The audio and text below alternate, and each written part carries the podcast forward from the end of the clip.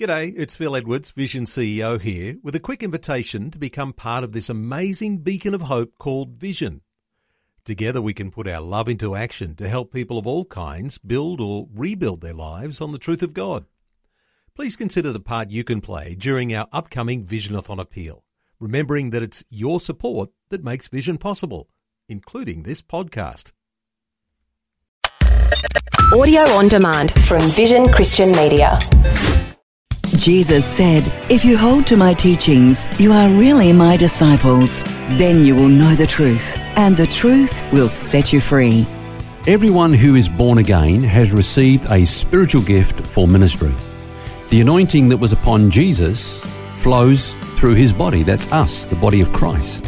Sometimes, you know, we hear the expression, oh, that preacher is really anointed. Well, the fact is, every Christian, without exception, is anointed.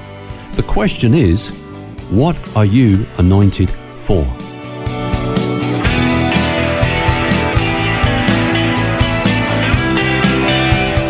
This is Set Free with Ken Legg. This week, we're diving into the subject of spiritual gifts, and particularly discovering your spiritual gift. Welcome, Ken. Now, uh, some people, I, I, think, stress out a bit about this whole question of what is my ministry? You know, what, what am I supposed to be doing? What does God want me to do? What, what am I? What are these gifts that I've got? Is it supposed to be that hard? I feel No, that's a good question. Uh, you know, it's so true that we can turn what is meant to be a very simple and natural thing into something that is complicated. Now, the will of God is not complicated. It's not a reward for those who struggle, sweat, and strive to break through to get an answer from God and to get the light to break through in, into their lives. First, let me say this that there's a difference between our gift and our ministry. Mm-hmm. Uh, the, the word gift is from the word charisma, which is, of course, from the word charis, which is grace. In other words, it's something we receive from God. And the, the gift is a capacity or a function. For example, we might talk about the gift of healing or the gift of serving. So that's where we're going to operate. Now, the ministry is the sphere in which that gift operates. Let me let me try to illustrate that. Um, Peter was an apostle. Mm-hmm. He had the gift of, a, uh, of an apostle. Paul was an apostle. He had the gift of an apostle. But they had different ministries. Paul was an apostle to the Gentiles. That was his ministry.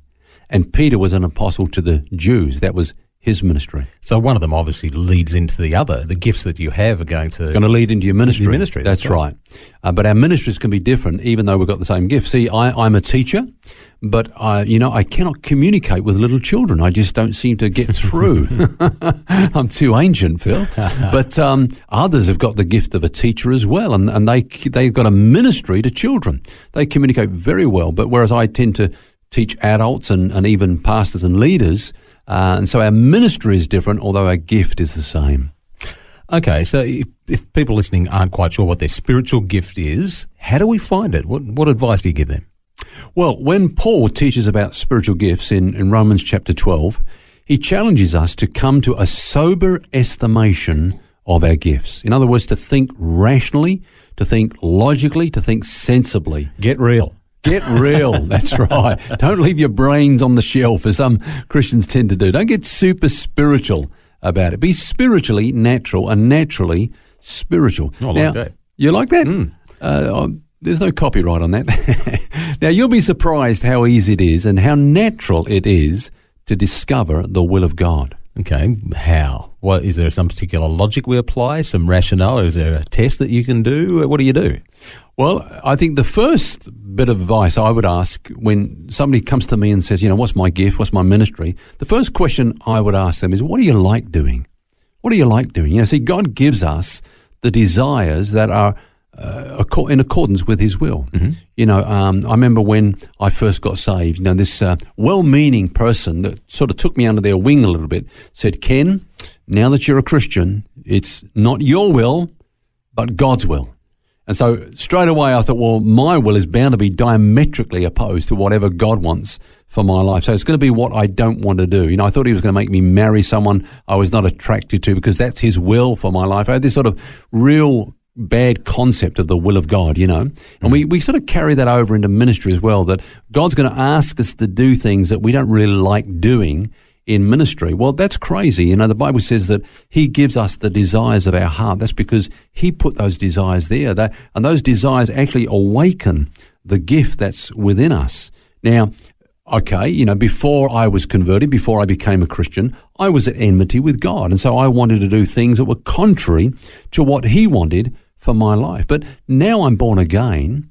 I'm indwelt by the Spirit of God and, and I delight in the Lord. Mm. I want to do what God wants me to do. I love that verse, you know, delight yourself in the Lord and he will give you the desires of your heart. On, on one side, uh, Yeah. first reading, you can say, okay, delight yourself in the Lord, then therefore I'll get what I want. Yeah. But actually, when you think about it a bit deeper, it's more like delight yourself in the Lord and he will give you the desires. Yes. He will give you those things. He will plant those Yes. things in you, in your heart. That's great. And, and they will be lined up with his will. yeah. So he gives them to you. And Yeah. that, that's a process, but you've got to do the first thing, delighting yourself Delight in the yourself Lord. in the Yeah. Lord, and, and yeah, that's right. And, and I think the New Testament says the same thing. The Bible says it's God who works in you both to will and to do of His good pleasure. So Hmm. what I'm willing to do is the result of God working in me to do His will. Yeah. Uh, let me give you an example. I mean, those uh, that know me know that my gift uh, is, is that of teaching. I'm a teacher. I- You know, I, I love teaching. I love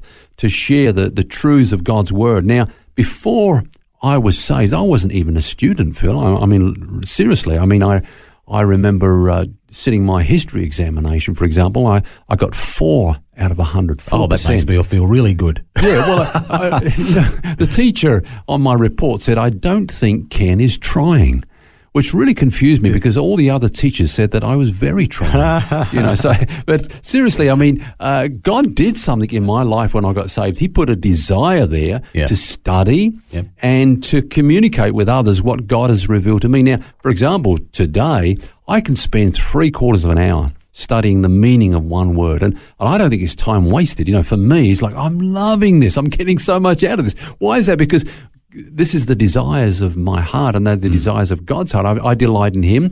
And He's put these desires in my heart that really coincide with the gift that He wants me to function in, in my ministry. Mm, that's fantastic. So, is what you're saying though that we should pay attention to our desires, those things that, that we have that we know innately that are there in the first place, or we get a replacement set? No, I, I- think it is. Is uh, you know, as I said to you earlier on, there's nothing. You know, let's be naturally spiritual and spiritually natural. Let's let's see what's happening in my life. What do I like doing? Where where are my desires taking me? Because that's where you're going to keep coming back to is those desires that are there because God has placed them there. One of the things that really encouraged me, uh, I know that many listeners will be aware of the ministry of uh, Steve Apirana. Uh, he's up on the Sunshine Coast. He's got a great ministry, and I remember uh, watching a a video testimony of Steve. Oh, it goes back decades now, and he was a bit of a crossroads in his life. He was a social worker, if I, if my memory serves me right, but he's really unhappy, you know. And he went to someone for counselling, and uh, he said, "Look, I'm doing this, but I'm not really fulfilled. I'm not happy." And this person just said to him, "Well, what do you like doing?" He said, "Oh, what do I like doing? I I like music. You know, I, I like to write music. I like to play music. I like to sing. I like to lead people in worship. I like recording. This is what I like doing."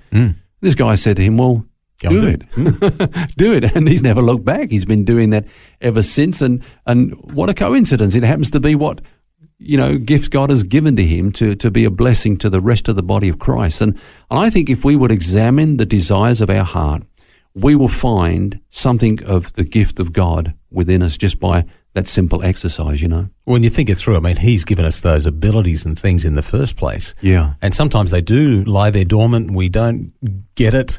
And then an opportunity like that comes up where somebody just challenges you with some thought. Maybe that's happening right now with somebody who's listening and they're thinking, yeah, you know what? I should go and do that thing that I'm good at. Yeah. that thing that, that I really love doing.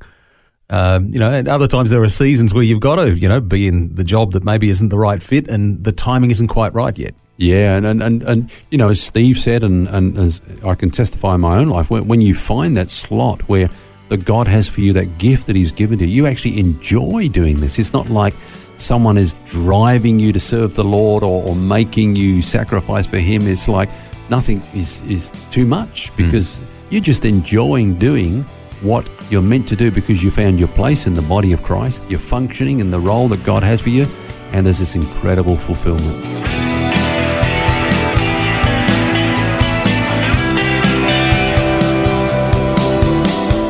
And we'll have more for you tomorrow as we look at discovering our spiritual gifts. Until then, remember you don't have to carry that baggage because God wants you to be set free. For books, DVDs, small group studies, and other resources from Ken Legg and details about Ken's ministry, shop online at vision.org.au. That's vision.org.au. Thanks for taking time to listen to this audio on demand from Vision Christian Media. To find out more about us, go to vision.org.au.